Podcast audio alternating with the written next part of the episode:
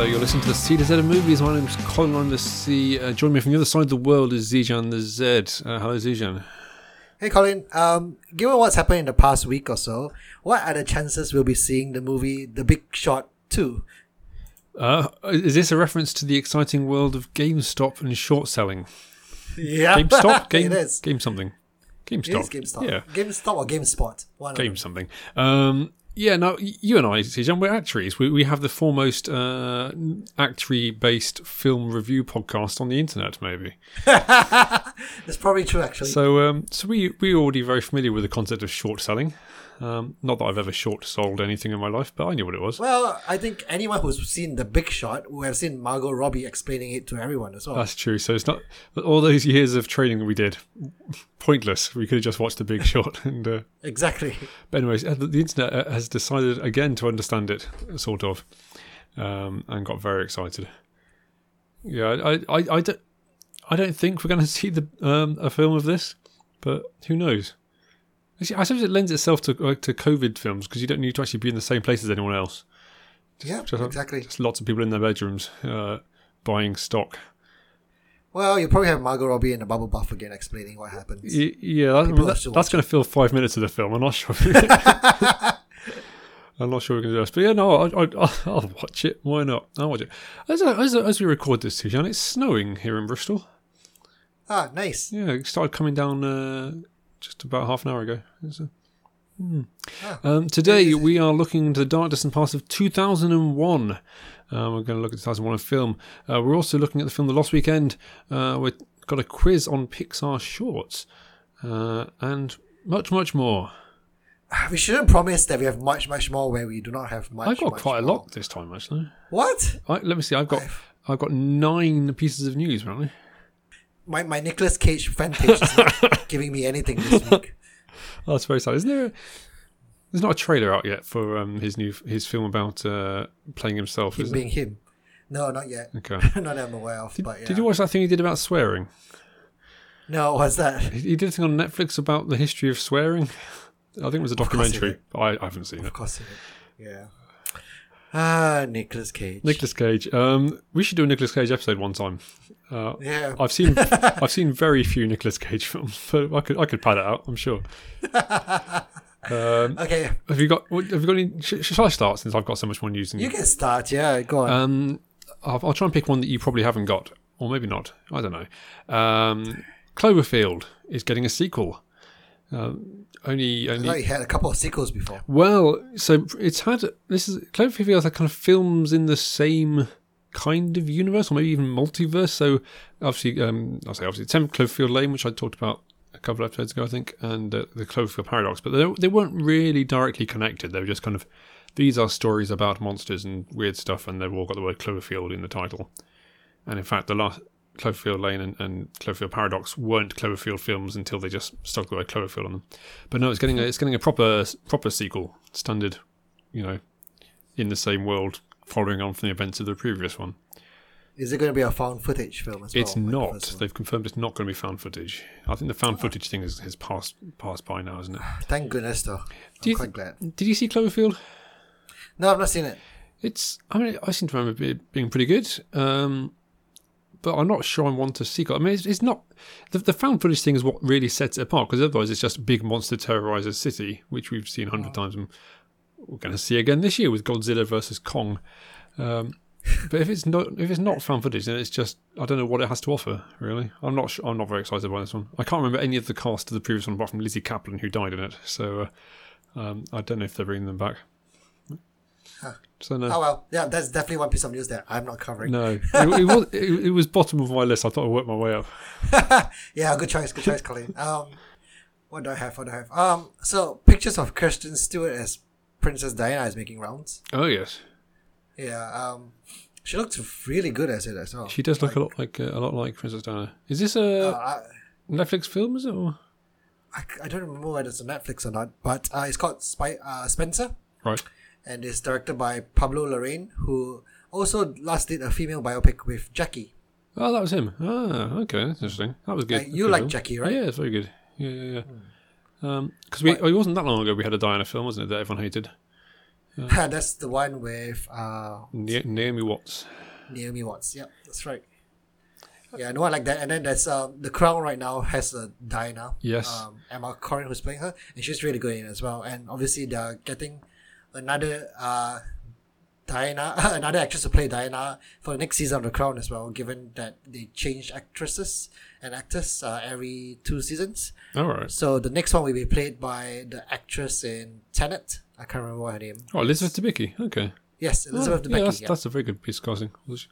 Um, okay, I don't watch The Crown, but Elizabeth Debicki would be a great Diana. Too tall, but otherwise, apart from that. Uh, Yep. Okay. So many Dianas. Yeah, I, I've, I've, I, I feel that we've done the Diana story as much as needs to be done, but there you go. Um, I think since The Crown has come out, there's a lot more interest in Diana than there was before. well, was there maybe internationally? Yeah. In, in, in, there seemed to be a subset of, of British public who who never stopped being interested in Diana. Uh, it still makes the front cover of various tabloids quite a lot. Uh, Yep. Okay, I won't be watching it, but fine, unless it's really good. Think, speaking of things I won't be watching, um, Tomb Raider two. Um, we we had the surprising piece of news a while ago that Ben Wheatley would be directing it. Um, he's dropped out. He's not doing it, and someone called Misha Green is going to be doing it instead. Um, I I don't think the first one did very well, did it? I, maybe it. I guess it must have done okay. But um, Alicia Vikander, who was huge, is no longer huge, so she she'll come back, um, and they can have another. Can't be worse than the first film, right? It was quite bad. It was pretty bad. I mean, it was better than the We reviewed it. yeah, we did. It was better than the Angelina Jolie version, but it wasn't good. It was. I mean, it feels like there's the makings of something there, maybe. But so maybe the, yeah, have another stab at it. But yeah, it wasn't great. It wasn't great. My news this this time is only about sequels I'm not that interested in. yeah, definitely moving. Uh, uh, giving the news from the from the bottom up. I um one of them I've left out because I can't even remember anything about it. But I'll come back to it. Don't worry. Okay, okay. Uh, I'm gonna put something here that you'll definitely not cover anyway. Okay. Um, Robert Rodriguez is rebooting the Spy Kids franchise. Is he? Yes, Good he lord. All right. Um, Spy Kids franchise uh, about about two kids of spies played by Antonio Banderas. I don't know who played their mom, um, but uh, it's a feel good family film. Um, he recently did another film on Netflix called We Can Be Heroes. Oh yes. where instead yeah. of uh, spies having kids, is about superhero kids because uh, superhero is so popular now. and is it, it's like a crossover universe, is it, or are they just separate? I, I I think it's going to be separate. Okay. I'm not sure. I thought I saw something about being the same thing, but maybe it's just the same idea. Um, were there three Spy Kids films? I know there was at least two. Okay. And then there was. I always find weird is this Machete, pla- play, a character played by um, Daniel Trejo, was in Yes. was in one of those films, and also in this like really gruesome action horror, not horror, just really violent action thing called Machete Kills, and it's like this is all part of the same universe. It's really weird. Uh, good. Yep. There must be some news in here past something that I'm going to watch. Um, let's have Seth MacFarlane has apparently approached Liam Neeson uh, for a Naked Gun reboot. Do you know the Naked Gun? Isn't that the one with Steve Martin? No, it's, it's Leslie Nielsen, but um, Leslie Nielsen and Steve Martin have uh, similar qualities, uh, other than one of them's dead.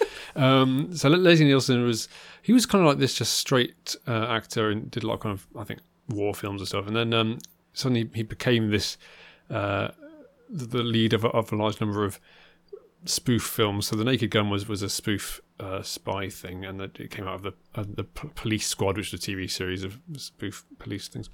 Um, he did various others, uh, and it's kind of just known for horrendously uh, tortured puns and That's slapstick. what you like, Colin. I, I do enjoy it. Yeah, I mean it's bad, but I, I think that personally, I think the, the TV series is actually quite a lot better than the films. But um, the Police Squad TV series.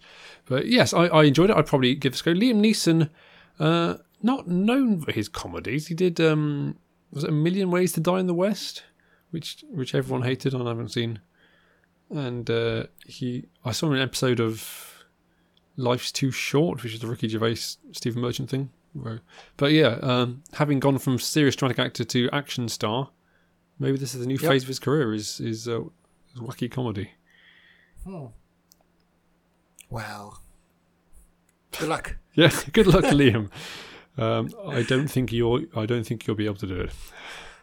Ah, um, next on my list is that Luke Evans is has been cast in Pinocchio, Oh yeah, the live action film, uh, as the coachman. the, the coachman is. I, I I don't feel like I've seen Pinocchio.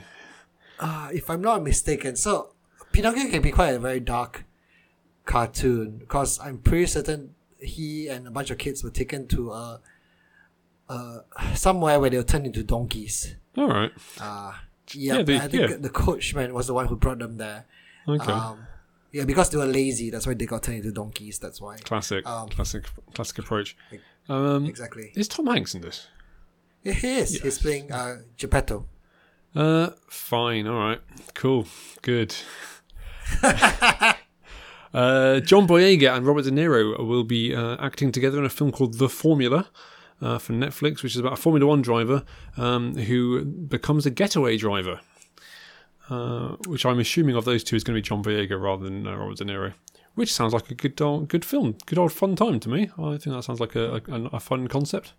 It's a bit Baby Driver esque, I suppose. Yeah, I mean, I saw Baby Driver recently as well. so, did, did. like, yeah, it's a very, very good film. So it, it's going to take some time. Uh, It's got a lot to up some, to. some things to top it. Yeah, exactly. John Boyega is a very personal actor. It'd be nice to see him um, getting a big post Star else, Wars yeah. role. So uh, Exactly. yeah, I, I, and it's on Netflix. Um, so I don't I don't know when that's coming. Probably not this year. I thought, but uh, uh, but that's in the works. Nice. Uh, I don't have much interesting news left because the re- remaining bits of my news are basically sad news about films being postponed again. Yeah. Uh, which is very, which is um, kind of expected, but still very sad. Although they, they changed the poster for the No Time to Die yeah. to be to be like uh, October, and we're just saying that you might as well just change it to question marks right Yeah. now at this point in time. what, what's the point of wasting? Well, it's been moved back to being the same day as Morbius, eighth of October. Which one to choose, here, Jan? Which one to choose? Uh, More choices, man. Yeah, uh, yeah. No, I, I I wrote down some of these. So last night, so it's gone back to twenty second of October, but um, I didn't bother writing them all down because you tend to to cover those. But it seems like you've given up the will on those. So um, Oh, what's the, what's the point? What's the point? good- we, good. well, yeah, no, there is fi- when, when the movie finally settles on its date, you know, and it's going to come out, then then we'll announce. Yeah, then that's come news, back right? to us when you're sure, guys. Um, interestingly, no, nothing about Black Widow yet. I do wonder if they're just going to give up and chuck it on Disney Plus. Most likely, right? I think so. Maybe with this with the Mulan model, if you've got to pay extra for it. But I think, as we said before, the, longer you leave it, the more it kind of clogs up their plans because you've kind of they've got all these other things that they're doing, Doctor Strange and Spider Man, whatever else they're taking off the universe into this whole new exciting direction. And um, given how the previous blockbusters have been performing, Yeah. too much waiting is not necessarily a good thing. Well, that's it. I mean, if it comes out, I, I mean, I think Tenet was partly didn't because it just wasn't very good. But but if it comes out kind of as cinemas are starting to reopen, how many people are going to go? Yeah, Yeah. we shall see. Um, a couple more things then. Um, uh, Hugh Grant's in talks to do Guy Ritchie's next film. So I think he thought he was very good in uh, The Gentleman, which was Guy Ritchie's film from um, the start of last year. Uh, so he's in talks, and he's also in Man from Uncle. So he seems to be uh, teaming up with Guy Ritchie a fair bit now. Um, we're going to get a Willy Wonka prequel. I'm not, I've not seen this piece of news. Why? Uh, why? why? So who knows what? I'm, so the fact it's a Willy Wonka prequel makes me think it must be a prequel to Willy Wonka and the Chocolate Factory, rather, or maybe to the book in general. I, I don't know, but um, well, it kind of has to be, right? Like it's just the origins of Willy Wonka, I guess. yeah. Um, I guess the, the the point I was trying to make is Willy Wonka and the Chocolate Factory is the film title, Charlie and the Chocolate Factory is the book title. So I don't know whether they're prequeling the book or the film, which were a bit different, but not that different, really. Uh, anyway, Paul King is going to be directing it, who's um, the man behind uh, the Paddington films, which um, which are good, but that's not until 2023. Uh, so we'll have long forgotten it. Um, I've written down Carey Mulligan on for fingernails about testing love. I no longer know what that means, but good for her. I look forward to that. um, and last, I like Carey Mulligan. I think she's great. I'm really fan, big fan. But um, I you don't like I her know what, to I don't know a piece of news. I don't know what that is. The word fingernails is capitalized, so I'm guessing that must be the film title. Oh dear! And Matt Damon is coming into is going to be in Thor four, uh, also known as Thor: Love and Thunder. Uh, you'll remember that he played the guy playing Thor Oh yeah, in Asgard. Um, so presumably he's back for that role. I hope so. I think that'd be brilliant. So there you go. I don't know why they've told us that already, but there you go. Maybe it leaked. Those are all the pieces of news, and so we move on to our segment to see or not to Z, where we talk about films that we have seen and to tell you, the listener, whether you should see them or not Z them. Uh, what have you been? Uh, what have you been watching, Zijan? Um, I saw this film on the BBC iPlayer. Um, I saw Election. Oh right. The 1999 film starring Matthew Broderick and Reese Witherspoon, a very young Matthew Broderick and a very young Reese Witherspoon as well. Um, revolves around the student body election and satirize. Sat, I, I can't pronounce this word. Satirizes. Yes. Satire. Yeah, politics and high school life. Um, yeah. So I don't really like this film. No. I have to say. I went online on Wikipedia. Like it's gotten really good reviews. Like I think on Rotten Tomatoes is like ninety six percent. It's gotten extremely good reviews. Uh, Reese Witherspoon was nominated for a Golden Globe Award uh, for her performance here, but I just do not get the hype of this film. No. Um, like none of the characters are very likable. Like the main uh, Matthew Broderick plays a high school teacher who's uh, spoiler alert for those who have not seen the film before, but he's taking revenge against a high school student, Reese Witherspoon, running for president because she slept with his best friend, who is a teacher, and ruined his life. all right. Which kind of doesn't endear me to him at all. Um, and you know, midway through the film, he starts fantasizing about you know Reese Witherspoon as well, as well as the ex-wife of his best friend. So I do not understand why people like this film so much. I really don't. Um, it's supposed to be a dark comedy. Um, I guess some bits uh, could be funny. Yeah. Um, it's just yeah, I, I don't get it. I really do not get it. Yeah. I, Maybe I, I'm missing something here. I watched the first maybe 15 minutes of it once, and I, I thought, no, this isn't for me. Um, I mean, I, I guess everyone being unlikable is the point, but uh, Dave uh, Park Froud, friend of the show, uh, is a big fan of this film. He, he loves it. So next time you next time you see him, Zijan, you can ask him why he likes it. Yeah, yeah, yeah. I, I definitely need like a clear explanation of why this is.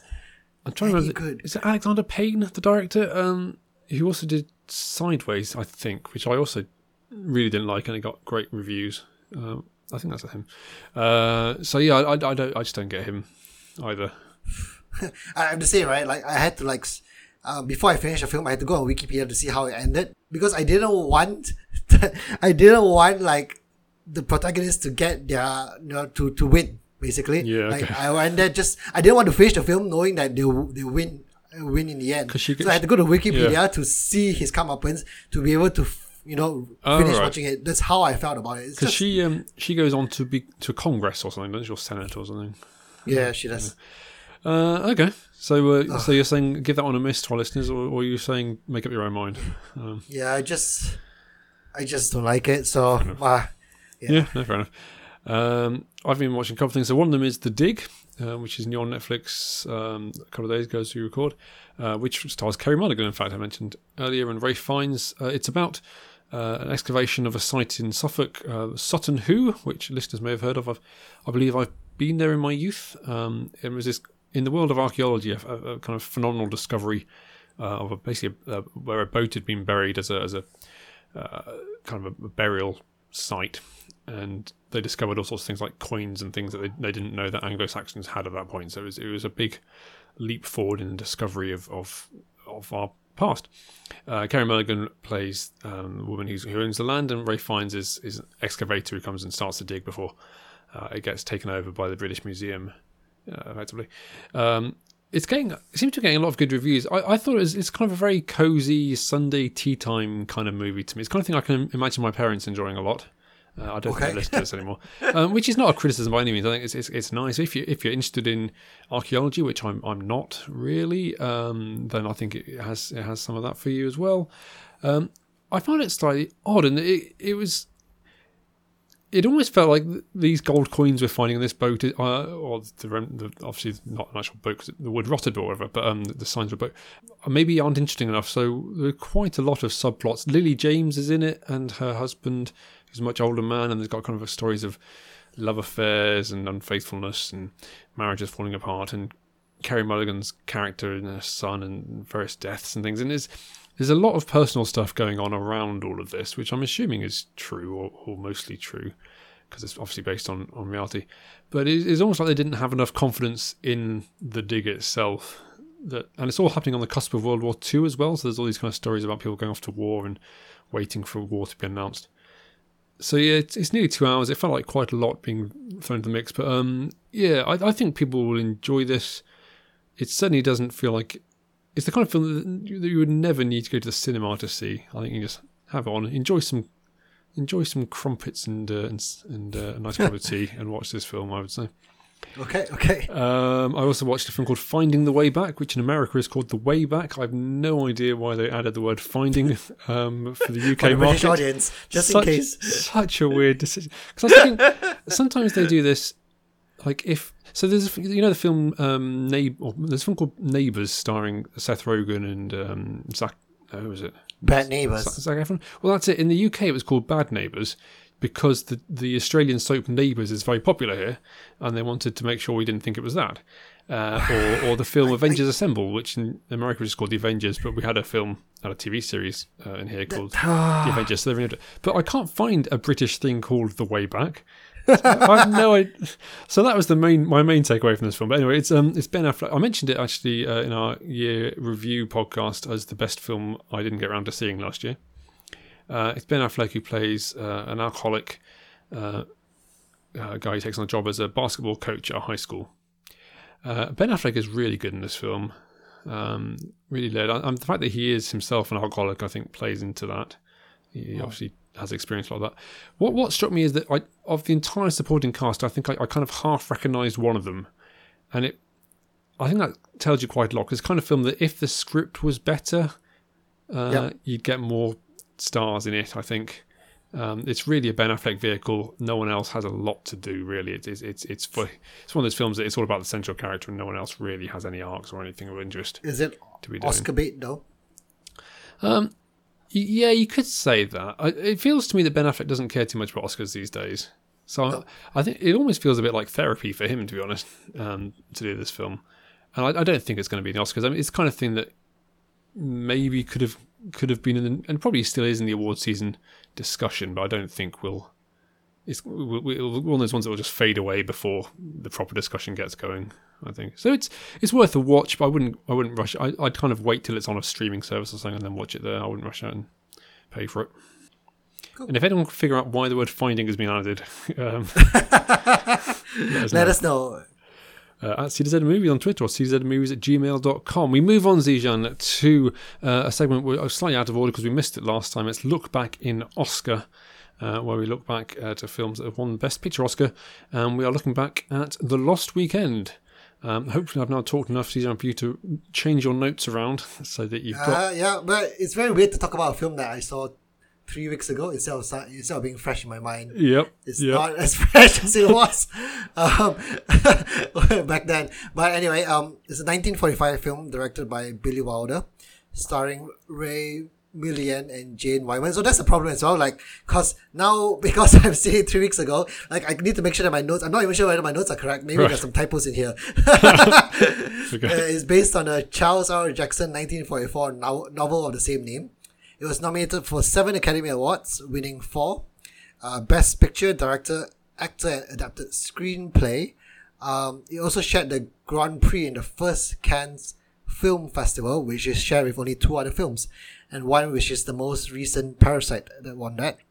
And I usually give the synopsis, which is The Lost Weekend is about an alcoholic writer and his relationships uh, and the effects of alcoholism on the uh, on the people around him and himself.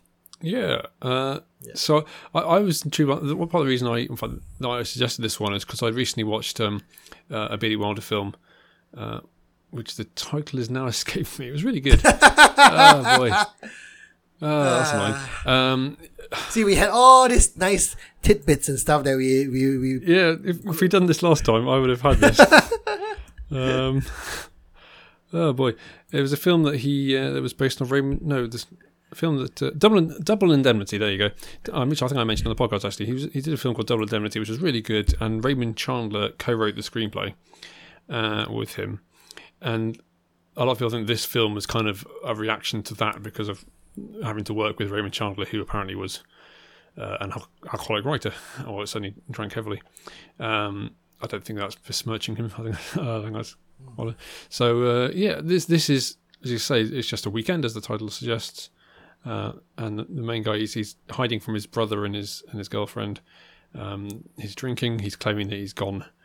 Uh, he's now sober. They they've discovered that he's not, and they go off and, and basically leave him for the weekend. And you see what he gets up to. Yep, he relapses quite badly. He does. Um, yeah, you find his brother has removed a lot of the alcohol that's hidden around the apartment, so he's desperate for it. He's got no money, so he's definitely going to the bars and desperately trying to get some uh, some liquor. And yeah, things don't go well for him. I I love this film. I thought this was really good. I think it's a great central performance um, from from was it Ray Million? I think that's his name. That's why I written down. Yeah, I'll go with that. Uh, yeah, I I thought uh, very strong. I thought um, very well directed by Billy Wilder. Who I say I think I prefer his non-comedies to his comedies um, from the ones that I've seen. What do you think? I, I did like the, the the shot when he was looking for his last bottle of alcohol, and then you can see it. You can see the lamp just in the background. I thought it was a mm. very well well put shot together. Um, it's definitely a, a, a film of its times as well. Cause back then, I think when you have alcoholism, you get sent to an asylum apparently, yes, um, yeah. which was yeah, which was quite surprising. And also, back then, apparently ten dollars can buy you two bottles of rye, Yes. three apples, and nine shots with change to spare. Ten dollars. I guess I mean I. Yeah, I guess that's like you could do in 1945. I That, don't that know. was the first thing I picked up on when I was doing that. Like, okay, he had ten dollars, right? He borrowed ten dollars. he, he got ten dollars from the maid that was supposed to pay the maid, and he went down for like a drinking spree. yes, yeah. that was the first thing I wrote down on my on my notes. Like, ah, Right. I wish that was the case now. It's not going to be possible. So the lesson you got from this film about a guy whose life falls apart because of alcoholism is that you wish you could buy alcohol more cheaply. Is that what you're? is that inflation is bad? Yeah, okay, fine. Now he he's surrounded by a lot of enablers though, like people who gives in to him very easily. Um, very very easily. So I'm talking about a plot here more than Yeah, more, more yeah. than anything, rather than the performances. Uh, yeah, he's support, surrounded by lots of enablers. Like like women just fall over for him quite easily. The bartender just gives in to him just like Yeah, that, no matter, yeah. without asking any questions. Um, and I think the ending is just too convenient. It wraps up everything too nicely. Like he wanted a miracle, and then the guy found a typewriter there, and then uh, everything is good now. But I'm pretty certain like if the movie were to carry on forwards after this weekend, there's no doubt in my mind that he will relapse again immediately because the, the, there's no like growth in his character in the sense that you can tell that he will get better from this. You know. It- Yeah. Um, no, I agree entirely. I think the one weak point for me is the ending, and um, uh, the book that it's based on uh, ends differently. It basically has. It basically does exactly what you say. It kind of seems like everything's fine, and then you then he starts another drinking binge right at the end. So basically, he's he's relapsed again. I, I was really expecting the film to do that as well. I'm surprised it didn't. Uh, I thought you might just have a final shot where he's pulled out another bottle from somewhere or, or something. Uh, the music in this film, I think, is, is really really great. It is really good, isn't it? yeah. Yeah, I like it. really make really gets across this deranged um, world's falling apart type of What I found interesting, I, I read up on the Wiki, well, just on the Wikipedia, but um, apparently when this was played for test audiences, they were laughing, um, and that was partly. I mean, the music was this kind of jazz. Uh, thing, which I guess made it all look a bit funny when you I mean, when you change out that music for what we got in the end, uh, which is very Yeah. distinctive. Uh, then it gets a completely different impression. There was a really weird bit with a with a bat and a mouse, which I, I thought the mouse looked better than the bat did. Yeah, I guess because the mouse is probably real and the bat was probably cardboard or something. But uh, The bat was so fake, it was ridiculous. it was like a flying piece of cardboard. yeah, uh, which I thought, particularly for the time, was very out there. Um, but yeah, no, I- I'd say I'd say check this one out. I think it's good. Um, would you would you say that as well, Zijan, or are you not not? so no, no, I think I think it's worth watching. Like I think anyone, everyone should you know all, all the Oscar films they watched so far. I think everyone should just check them out anyway, regardless. Of it. I think I, I agree with you. It's a good central performance. He he was great. It's great. If you want to see good acting, Yeah. film to be. Yeah.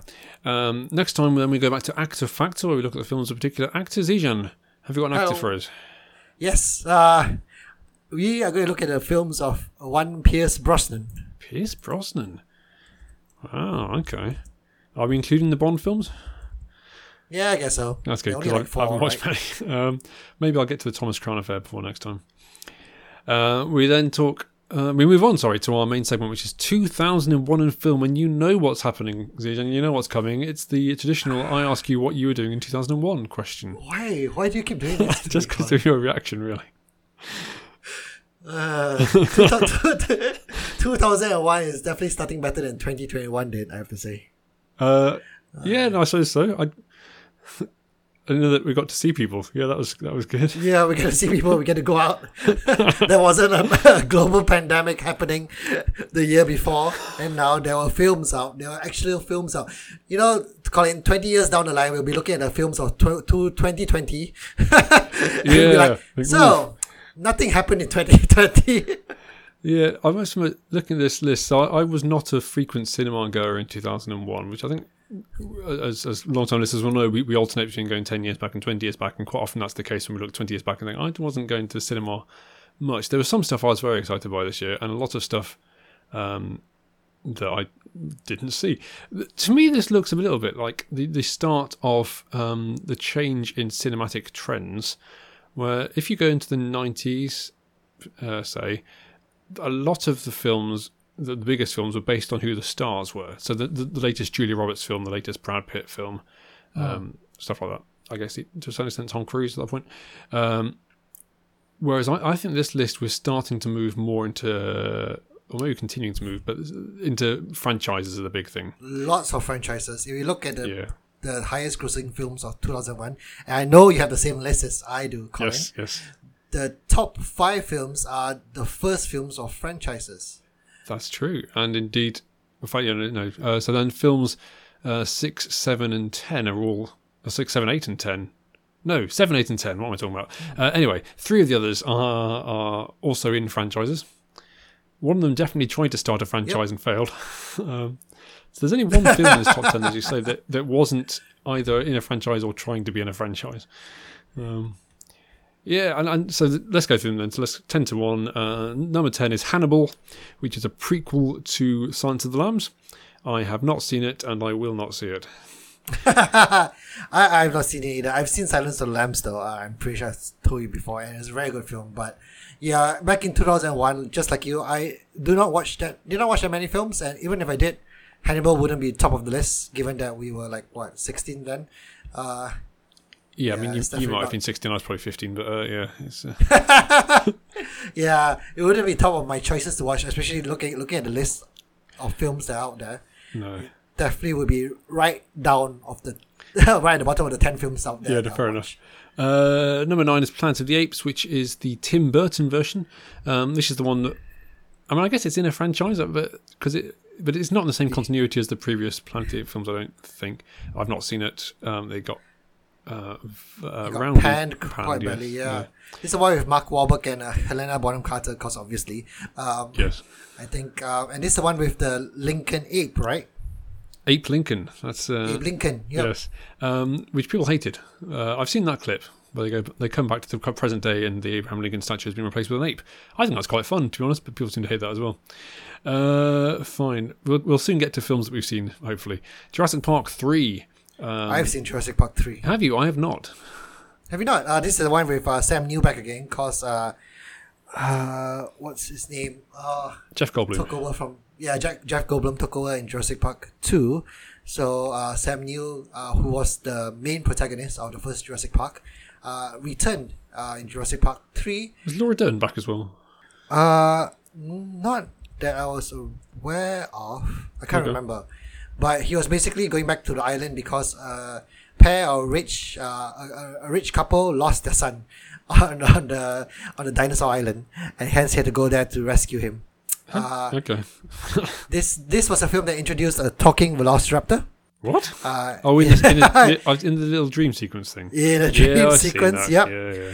Yeah, and this was the one that introduced um, um, Sam Neill's character being able to communicate with velo- velociraptors as well by blowing through a skull. Right. Uh, yeah, clear to say that this was definitely the, the worst of the three Jurassic Park films back then. Uh, Is where would you rank it in the five Jurassic films thus far? ooh. the most recent one was pretty bad as well. Yeah, Actually. yeah. Yeah. This is quite this down there as well. Uh, it's, it's a tie between it's a tie for the bottom. fair enough. Yeah, it's a long time since I've seen these films, um, and because I know it's bad, um, I can't really remember it. I blocked it out of my memory. Fair enough. Um, next is a film I thought I had seen, but now I, I don't think I don't think I have. I think I've seen a YouTube video about it. Um, is The Mummy Returns? I feel that you've probably, I- you've probably seen that, Ian. Yeah, I've seen it. Brendan Fraser comes back again. Um, this is because the first Mummy was really, really good. Uh, it was really popular and it made lots of money. So obviously there would be the Mummy Returns. Uh, Yep. Brendan Fraser is back. Um, yeah, it's good fun. It's really good fun. Like uh, I've no, I don't see any. Uh, the only bit which is which is really weird was uh, is it Rachel Weisz is in it, right? If Yes, yeah. Yeah, her character. Um, yeah, there's a bit at the end where she has an ancestor who is like an Egypt, Egyptian person as well, Alright. and then suddenly she inherited her powers, etc., and then she could fight like her. It's a bit weird. Ooh, um, okay. But if you want a film that you do not need to think too much of, uh, The Mummy Returns is a pretty good sequel to the first Mummy. Okay, we'll get around to one of these days. Um, and then they, Rachel Weisz left before they made the next one, and they recast. Um, okay, sixth on the list is the only one that isn't a franchise film of some variety is Pearl Harbor. Although, um, again, I've not seen it. I've not seen any of these yet. Um, but it is the the most obvious attempt to remake Titanic that um, I come across. It's like film with a, a massive disaster and huge epic and love story. Let's do it.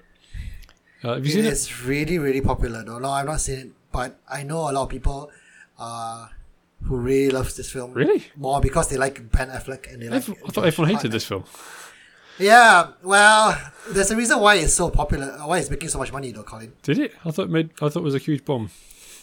Anyway, who knows? Who who, who bothers researching these things? Not me.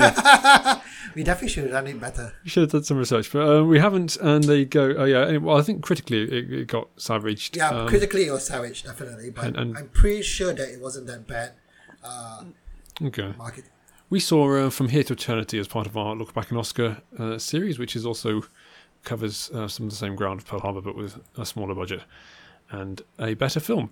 Uh, here's a film I have seen. Uh, number five. It's Ocean's Eleven, uh, a remake of of a pretty bad film starring Frank Sinatra and the Rat Pack, um, but this time with George Clooney and Brad Pitt and uh, a host of stars. Elliot Gould.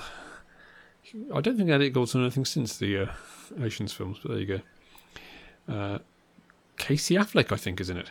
Anyway. Yep, yes, go on, go on. Uh, oh, can. I, can, I, can I name them all? Um, Carl Reiner, I think, is in it. Uh, uh, there are 11 of them, Colin. Jason Statham.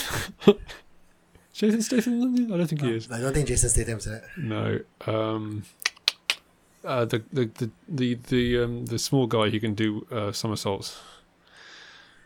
Matt Damon. Uh, there you It's go. not Matt Damon. Matt Damon's in it though. Yeah, he is in it. Robbie Coltrane mm, is in one scene, I think. Julia Roberts. Okay, yeah, you can stop now. Okay. Um, uh, anyway, this is uh, this is the start of all the films that started a franchise, and Ocean's Eleven is definitely uh, started a franchise. Given that there are three films now after that, uh, Yes. Ocean's 12, 13, and 8. Eight. Ocean's 8. Still going, this franchise, sort of. Uh, I really like this. I, Steve Soderbergh, I think he made this really kind of classy, zippy, uh, fun film. heist. Yeah. Um, kind of brought back the heist, maybe. But uh, yeah, I, I, I think there's diminishing returns in this franchise, but this one I think is really good. Well, I enjoyed this film too. Uh, Shrek, the first Shrek film, which I did see at the cinema, I think. Um, wow, such a long time ago. Yeah, I, although weirdly, I felt the first Shrek film would be long, older than this. It feels like it's been a because there's another there's another franchise starter that we'll come on to. Yeah. Actually, no, I'm going to I'm going to do it now. Uh, the first, and I've, I haven't never seen it, but the first Fast and Furious film was in 2001, which I couldn't quite believe. The, the Fast and the Furious series started in the same year as Shrek. That seems mad to me. And it's still going strong. And it's and it's like the biggest series in the world. It is, Like yeah, every new one is. is makes billions of dollars. And Shrek feels like it's come and died several times since. Uh, maybe that's just me, but that's amazing to me. Anyway, Shrek. It was fun for the time. I feel it hasn't aged well. Um, it is good fun though. I have to. I, I, I did remember watching it multiple times. Um, on on DVD. Uh, I did like the jokes. Uh, it was very funny. I like all the references. It was very meta. Uh, it poked fun at a lot of uh, classic Disney themes back then, which was good because I think uh, you know back then cartoons was all quite similar and samey, Right. the same kind of premise and same kind of plot. And Shrek came in and, then turned everything all on its, its head. And I have to say that um, back then, um, in the Academy Awards, this was the first year where the Best Animated Film Oscar was introduced, All right. um, and Shrek won. of course.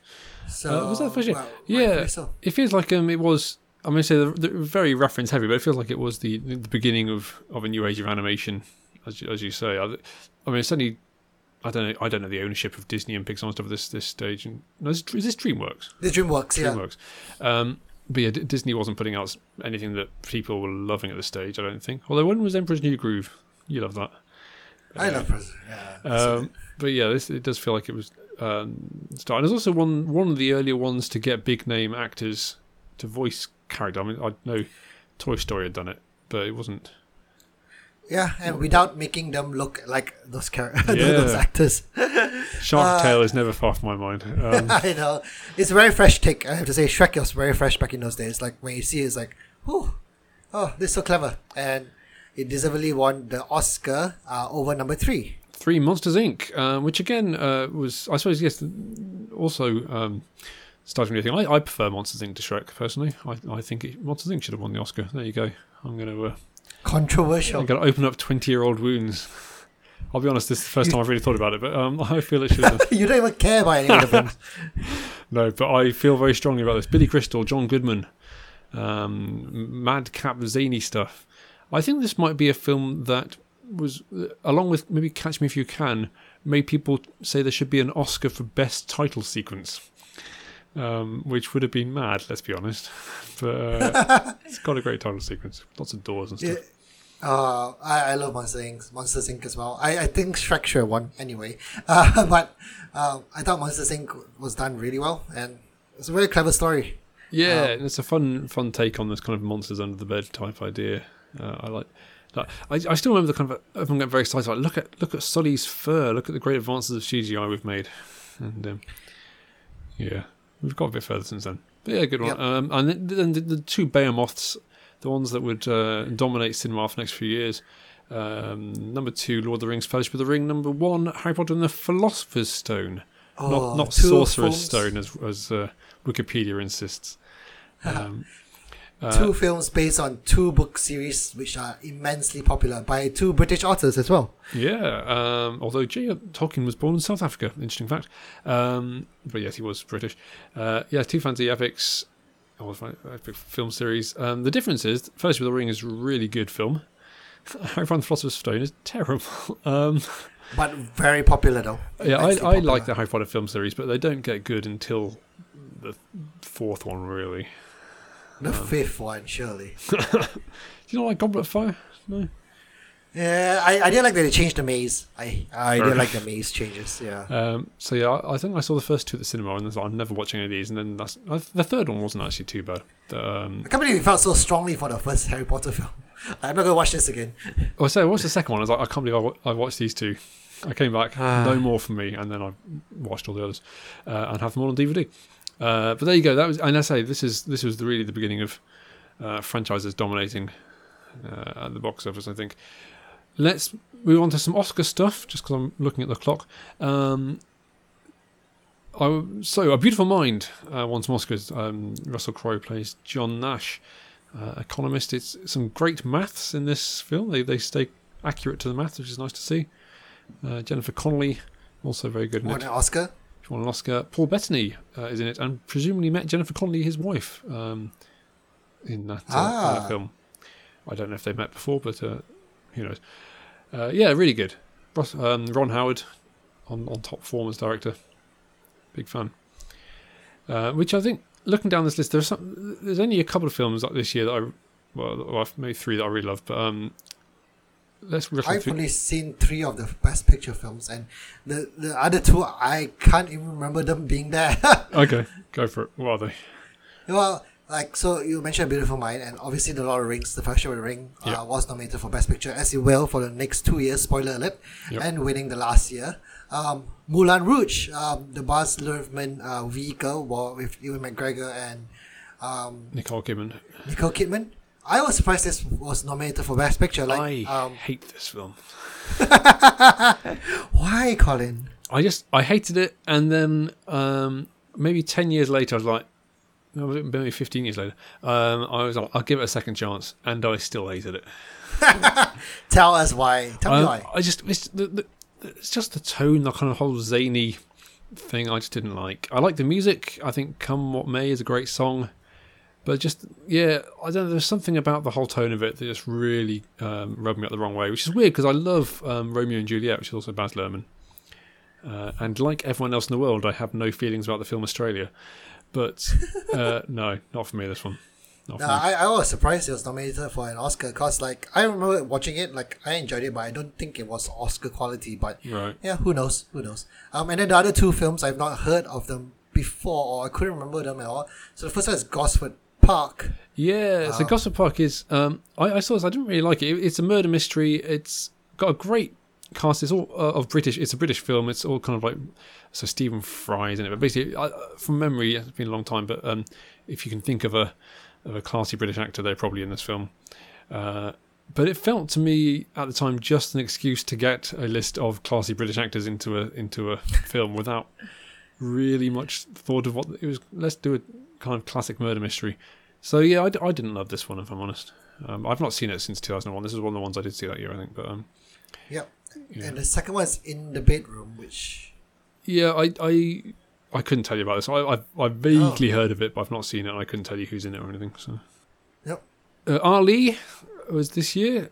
Um, Will Smith getting coming as close as they're ever going to get to winning an Oscar. Uh, it looks like uh, for playing Muhammad Ali, which was uh, which I did see again. This one I saw at the cinema, which was very good.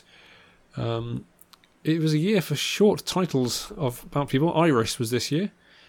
Yeah. Um, Judi Dench. I bought this on DVD for my brother uh, years ago, and it turned out he already had it.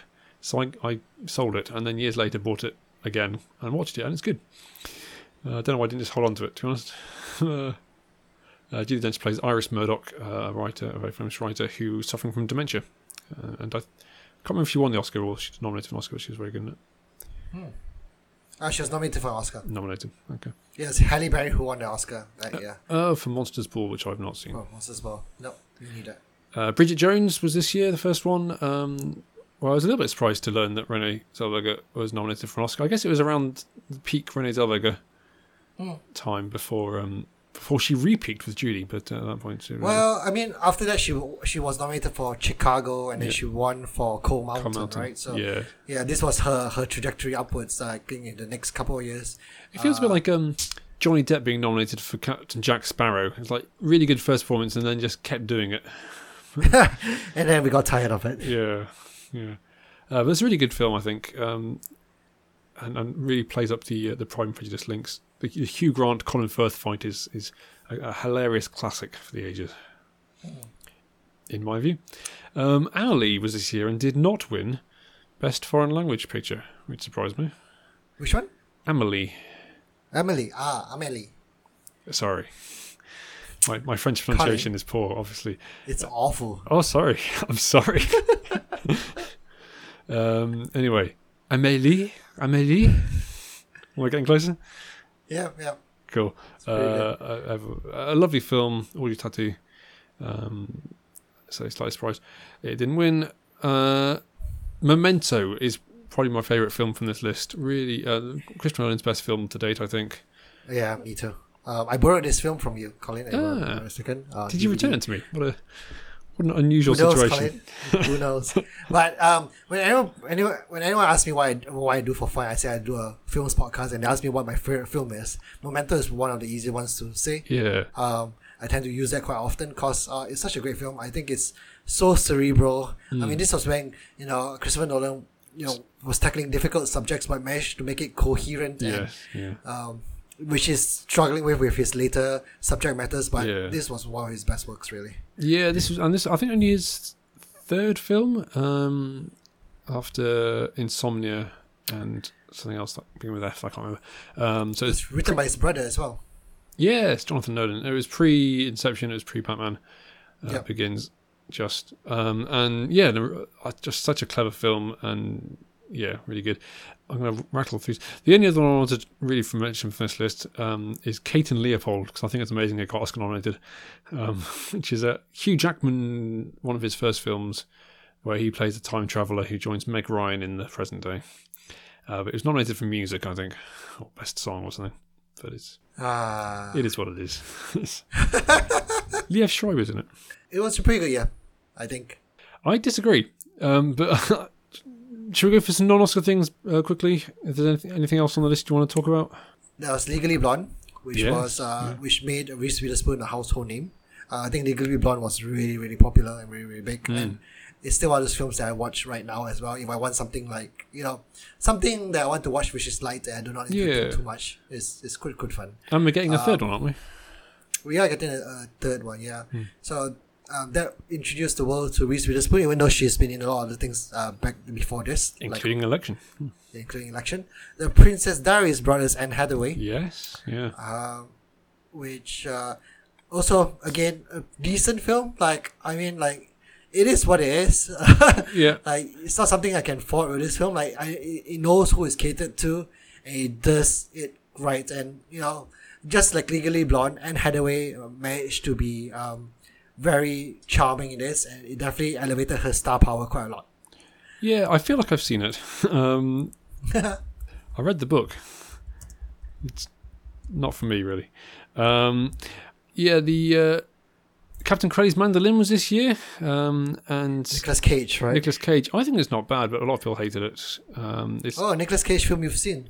Yes, it's on the list. Uh, we did we did the book in school actually, um, which must have been released not long before this.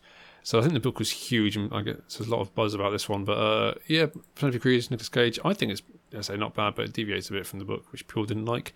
Um, a Knight's Tale. Uh, so brought Heath Ledger to the masses, I guess. Oh, Well, I guess it's after Ten Things I Hate About You, but um, which I only saw a couple of years ago, and it's really good. I really enjoyed it. Um, it's kind of Surely Heath Ledger was bigger before The Knight's Tale. well, after that. I say Ten Things I Hate About You was before that, wasn't it? So yeah, fair enough. Yeah. Uh, maybe well, it was also Paul Bettany. It was it was his other other big film that year. Uh, was was in that. Yeah, no, I, I really I thought it was really funny. Um, nice take on this. Uh, just to prove my point about um, how franchises were bigger than individuals this year, I think Ameri- America's Sweethearts didn't do as well as they were hoping. Um, oh no, it did. It did fine. Forget that. Okay.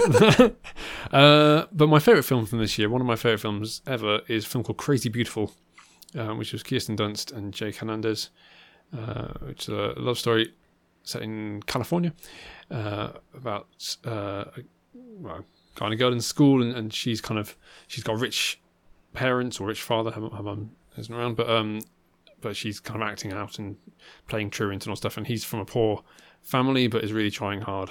And it's kind of kids from different sides of the tracks. And I love this film immensely. You're so biased though, Colin. Biased. Yeah. Biased? Kirsten Dunst is in it. This is why I'm biased. This this is the origin story of, of me and Kirsten Dunst. Um, actually, probably Spider Man is, but uh, it's right up there. It's such a good film, Zijan. Such. A, have you seen this film? No, but I know Jay Hernandez was in Suicide Squad. Oh, come on, man. Come on. I okay. Um, if you if you're starting your Kirsten Dunst film um, watching, CJ, which I can only hope you are, um, Get Over It was also this year, um, where she uh, plays alongside Ben Foster uh, about uh, a high school play they're putting on Midsummer Night's Dream. Uh, Sisqó, isn't it? Do you remember Sisqó? I know Sisqó. Yeah, he's in this film. Ah, nice. Oh dear. Also, uh, Lara Croft Tomb Raider, since we mentioned it before, that was this year. It's terrible. Really bad. It is awful. Anything else from this year? Yeah, nothing much that I want to mention. Like, uh, yeah, no. No, No. I think everything else was covered, yeah. So, so you said you thought it was a pretty good year. I think there are some really great films this year. Like Lord of the Rings, Memento, Crazy Beautiful, the big three. So yeah, maybe maybe I'll be more kind than I was. I'll say yeah, it's not bad, not bad this year. I'm pretty certain, like, we've done this before, and there were times where, like, oh, what, what's going on with this year? Yeah. It, I This guess is for- not the year. I think for me this is a year with some great films, but a lot of the a lot of the ones in the in the top ten, or more maybe even more so, the ones that got Oscars were not ones I was that interested in. Maybe yeah, that, that, that you're you're probably true on, on that point. Yeah, that's that's probably correct. Yeah, um, but I did, as I said, I really did like Lord of the Rings. I did like Shrek. I did like Memento. There's some really Yeah. films there. I don't think I had this kind of. Um, Compared to some other lists that we've done before, I'm I, I'm pretty certain we've mentioned this before, because some some some years were dire, some years were dire. Yes, no, fair enough. Um, well, also, Mariah Carey's film Glitter came out this year, which I feel like I might have Oh. watched, um, and is Okay, let's, so let's change my mind now. Maybe it's that's, gone that's going to mark the year down, isn't it? Right. Uh, we move on then to our quiz, um, which this week, this time, is about Pixar shorts. There are more of these than I had realised, Zijan, and um, I, I kind of researched this, I suppose. A lot of them I clicked on. I thought, oh, I have seen that at one point. Uh, of course you had. But I feel you're going to do better than me here. Let's let's find out. Me, well, let's see. I'll Um, start. I believe we're level for the year. We've have we drawn both of them so far this year? I think. Yep. Yep. Okay. Um, question one: What is the name of the hopping desk lamp included in Pixar's corporate logo, and also the star of its own shot? Uh, that's L- Luxo Junior. Yep. Uh, what is the only Pixar short that's got two directors? Whew. A lot of these I wrote without clicking on them. I was just like, here's a list of them. Yeah. I don't know this, Colin. This. this is uh, this is a very obscure question. no, uh, gonna Well, guess I'll. I'll give you. I'll give you a clue because I'm feeling generous. Um, Yep. it's quite ironic.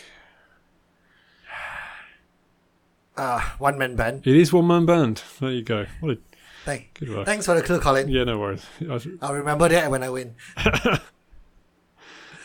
Question two: uh, Which short was the first Pixar film to feature a human being as its main character? Oh, it's the one with the chess player. Uh, someone's game. Uh, Geri's game. Yep.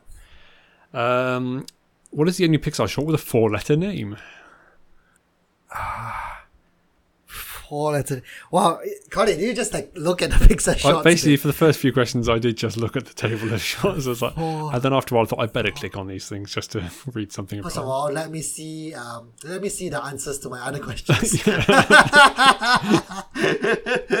just to see if any of them make sense. Uh, You just you can't take this long to count the letters of these answers. yeah, no, no, no, they're definitely not my answers, Colin. So Okay. that's a clue for you. that, that helps. Good. Uh, No, I don't know, Colin. God, Uh, it's lava. ah, of course, of course. Who counts the number? Anyway, clearly you do. I do. Que- question three: Which uh, shot tells the story of a dancing sheep who loses his confidence after being sheared? Oh boy. Uh, okay. Can I remember this? I, I, I clicked on it. Uh, is it Boundin? It is Boundin. Yes. Uh, question three: How many Pixar shorts have been nominated for but not won an Oscar? Many. Many, you say. Yeah, Can you be more precise than that? many. I know how many won. Okay. Does it help? Do you know how many were nominated? Because if you take that off that total, then you're fine. Oh, many. Like seven? Nine. Ah. Colin, your questions are getting very tough. Yeah. I'm sorry. Question four: That's Which shot? That's why I gave you a clue. I was feeling bad. Yeah. Question four: Which shot has a rabbit called Alakazam? a rabbit called Alakazam. Yeah. If I hadn't guessed Boundin for the last one, I'd have guessed it for this one. But um, I've already I've already done that. So Who, who knows? I could be asked. ask, uh, it could be a, the same- could be a rabbit and a sheep having fun together. Um, that feels Yeah, like exactly. too much plot for, for one of these. Uh, I'm trying to think of any any titles now. um, Azam. is it Piper? No, um, it's Pres- Presto Alakazam. Which now I think about it is a short about a bird called Piper. anyway, Yes, it is a sandpiper bird. basically, I just saw my next question. I panicked. Uh, question four: In the Pixar short Piper, what is Piper afraid of? Um, the sea, right? The waves or something. Uh, yeah, water. Yeah, that works. Come on. Yeah, I'm, I'm giving the point. You can't see my fingers, but I've got three on, one- on one hand and two on the other. Um, I was in a severe accident. No, I, I. So it's three two with one question left for me. If I win this, I've won it. Yep. Uh, you may have won it, given that you've asked a similar question in the past, but Um, Oh no. because um, as we know from the previous question, Pixar is usually nominated for lots of best animated short films. Name two of them which were not nominated for an Academy Award for best animated short film. I did. I even clicked on one of these because I thought, how bad must you be not to get nominated? Um, yeah, exactly. Oh, it's going to take some time. I might have to cut some bits out. Um, oh boy. Does it help if I tell you how many uh, were nominated? Were not nominated. Well, you can do the math, Colin. You've done it. I, I don't know how many. I don't know how many shorts there are, so I can't do the math. But um, uh, I clicked on one, and he said it was inspired by something. That's that's all I'm all I'm remembering at the moment, which is not helpful. Uh, maybe lava wasn't, um, and maybe also the blue umbrella. Haha, you got it. Yes. Ow. Oh goodness me, that was That uh, you that and partly cloudy, the adventures of Andre and Wally B, Red's Dream, and Knick Knack. Wow. So, Partly 26 Cloudy was the one I clicked on and read about, but I'd forgotten. Wow, goodness me. Okay, well, it means I've won this one, but here's your last question anyway. Uh, which, part, which Pixar short was written by, directed by, voiced by, and had music by Bud Luckey, Bud Luckey. Whew. who, uh, it's it's not one man band because you know that I had two directors, but um, but he does sound very much like a one man band, does Bud Luckey. Wrote, directed, voiced, narrated, and had music by. I, I'm not sure what the difference in voicing and narrating is, but there you go. Just so. Yeah, I don't know this, Colin. Uh, you, you might have been able to guess it from the fact that I dragged it from my memory from, from your one of your other questions, but it's Boundin. ah, Boundin. There you go, a glorious victory for me, the first victory of the year. Uh, next time, DJ, we are quizzing on Tom Hanks and Meg Ryan films, films that feature both Tom Hanks and Meg Ryan. nice. Uh, what's our main topic for next time, DJ? Um, films beginning with the letter G. We've come round, guys. We have no shame. Uh, we're going to keep doing it. Uh, so if you have any suggestions, let us know. Uh, cdzmovies at gmail.com, and we will see you then. Bye.